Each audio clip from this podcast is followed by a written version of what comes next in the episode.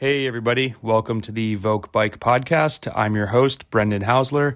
If you are new to the podcast, welcome. These short 8 to 15 minute podcasts cover a wide range of topics to help you get faster. Whether you're looking to win a national championship, finish Leadville, crush Tulsa Tough, get on a Gravel Worlds podium, or simply drop your friends. If we've never met, I'm the co founder and president of Evoq Bike. I've been coaching athletes since 2010 and I've trained with power for over 150,000 miles. I've also won three Masters national championships, but I'm mostly proud of my nearly 100 Pro 1 podiums simply because it shows my consistency in the game and my hunger to get better for not only myself, but the Evoq community, which includes you.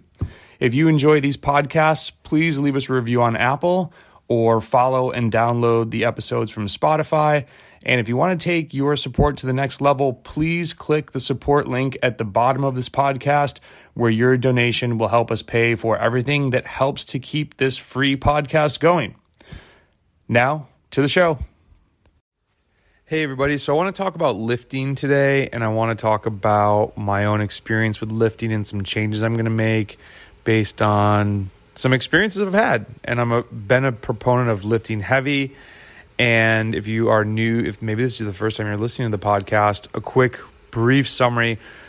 I've lifted, I started lifting when I started training back in 2009, and then I got away from it, and then I started to come back to it probably in 2016. And you can Google GZCLP lifting, it's a linear progression. I did that for a couple years and then I was doing some more RPE based lifting. If you've listened to the podcast with Matt Bickford, B I C K F O R D, on the Evoq Bike podcast. And so I've been lifting consistently for probably, what would that be? Five years, six years. And last year I lifted too much and injured my QL. One thing I've been noticing is that the heavy lifting, I've put blogs out talking about why I would lift heavy, some of the hormonal benefits, the obvious strength benefit, just the extra gear that it gives you.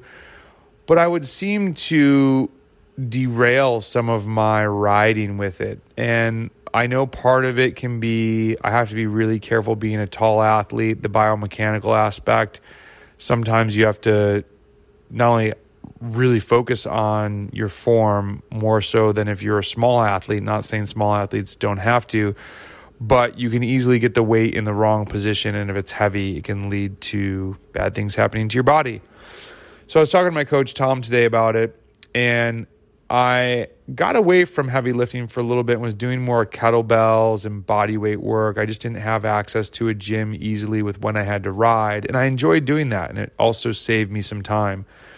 So I've recently shifted back towards, I've posted this online, three workouts that I put together that is core, um, and then focused on a push, pull, squat pattern, and a hinge hip movement, basically like a deadlift. And a good thing that Tom and I talked about was lifting, just like cycling, has to be very individualized. And just because there's this ideal best case scenario, lift heavy, that doesn't necessarily mean it's the best for everyone. And sometimes the second best option, you know, lifting kettlebells, and I ordered a 60 pound weight vest, and I'm going to be able to squat 120 pounds. That might be the best option for you as an athlete. And I thought about it this way too. If somebody had, and actually, excuse me, not 120 pounds. I have two 50 pound, 160 pounds I can squat. The weight will be all centrally located on my body. I'm actually really pumped to toy around with this tomorrow. But imagine if somebody, you know, 160 pounds to squat is not that much, especially when people are squatting way more than that, and way more if you're uh, a lifter, a weight bodybuilder. But imagine if you walked over to something and someone's like, hey man, pick that up. And it was 160 pounds. It's a bag that said 160 pounds. You'd be like, dude, I'm not to pick that up. It's 160 pounds. 160 pounds is a lot of weight, but we don't think of it as a lot when we squat because in that world, it's not a lot. But now, if you lift and ride, you know that benefit. You know how you just feel like you can push through the pedal stronger, your foot, the strength that you gain in your feet from like the weight and the tension also on your muscles when you're riding. I think that's what the big benefit for me is. You're not putting nearly as much force, anywhere near as much, when you're riding a bike. Even if you were to go stomp out 600 watts for two minutes, the force comparison is much, much lower.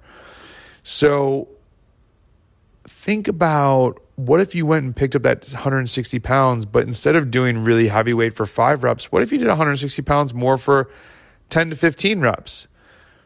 That's still way less revolutions than on a bike when you're stomping out watts. So I'm starting to think maybe just having the tension on the muscles, you know, you're not going to miss out on adding that much more. Um, from what I've gathered from talking to Tom and from looking at some other things, like you're not going to have less motor units. You're not going to be less strong. You might be able to have less force, but you're not even putting out that much force on the bike, anyways. So, does it matter? Maybe as endurance athletes, we don't need as heavy, but we need more mid weight and a few more reps. I don't know that answer, and I don't think anybody does to the fullest extent because it has to be so individualized.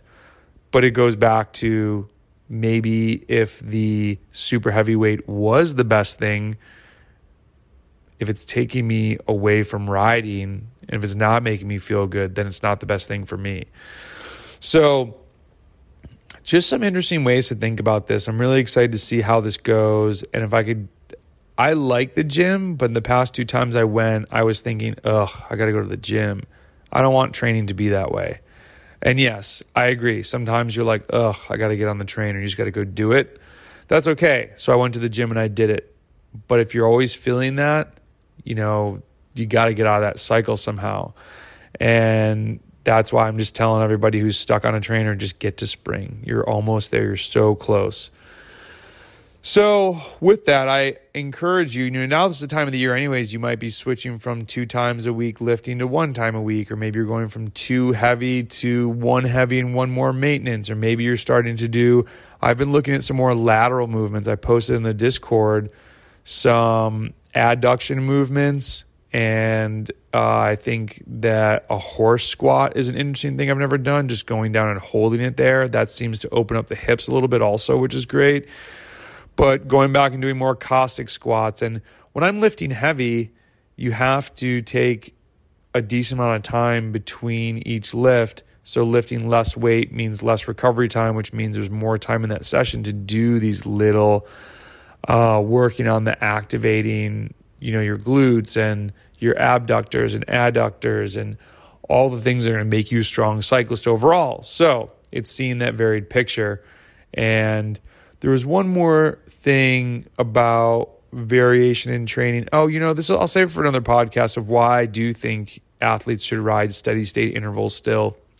You know, I don't want I'm a huge proponent of variation and there's a lot of reasons why. Um, but I'll make a separate podcast about familiarity in training and variation and why, even though we've been talking a lot about over unders and doing your VO2 max, I don't want us saying over unders are good for you to interpret that as steady state is bad. I do believe over unders are better for changing the physiology of increasing your FTP. That does not mean that steady state has no place in your training. So I'll make a separate podcast on that. Hopefully, you are following us and getting the videos on Instagram. We've been posting a lot of short, quick hitting information that you can take down in 30 seconds or less that'll help you get faster. The longer format is the blog the YouTube videos. And if you could do us a favor, if you're listening to this podcast, please leave us a review. Five stars would be great if you think we earned it. And we will talk to you soon. See ya.